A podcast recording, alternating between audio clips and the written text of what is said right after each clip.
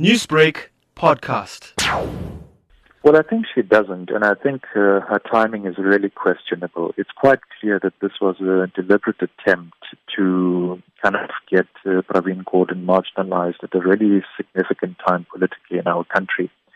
It's really clear that Pravin Gordhan, like we know, has been working really hard to return the ANC to the values of old. And I think uh, he will have done the movement and country a great service if he succeeds. But there is an attempt from uh, people like uh, and others to really marginalize Pravin Gordhan. And I think that's really worrying for our democracy.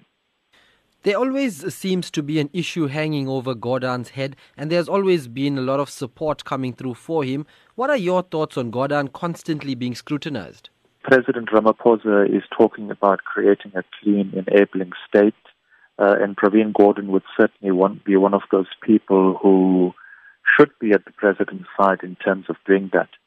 But I also think the reason that uh, Pravin Gordhan is so much in the spotlight in terms of these issues coming up in really questionable timing is that he is uh, fragmenting a factional battle, or he is on the right side of a factional battle in the ANC. If you trace back Gordhan's history, he has done a great deal in terms of connecting the dots about the VBS scandals, about uh, some of the state-owned enterprises, and all of this has upset people like Malema because they know that the consequences were getting closer to their own doorstep.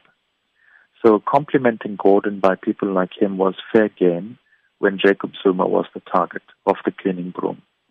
Uh, but right now, when the charges are getting closer to Malema, he's, he's starting to make comments like uh, Cyril Ramaphosa should not be appointing Pravin Gordhan.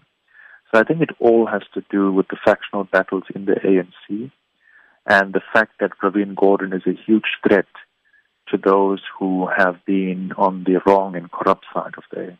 Section 6, subsection 9 of the Public Protector Act provides that the Public Protector may not entertain a complaint more than two years after the event, except where in special circumstances they exercise discretion to do so.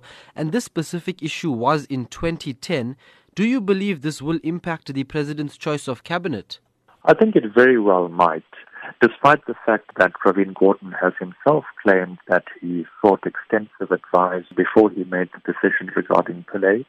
Uh, and despite the time lapse, Mkhwebane has gone ahead and made this ruling. But I think that does place the president in a difficult uh, position.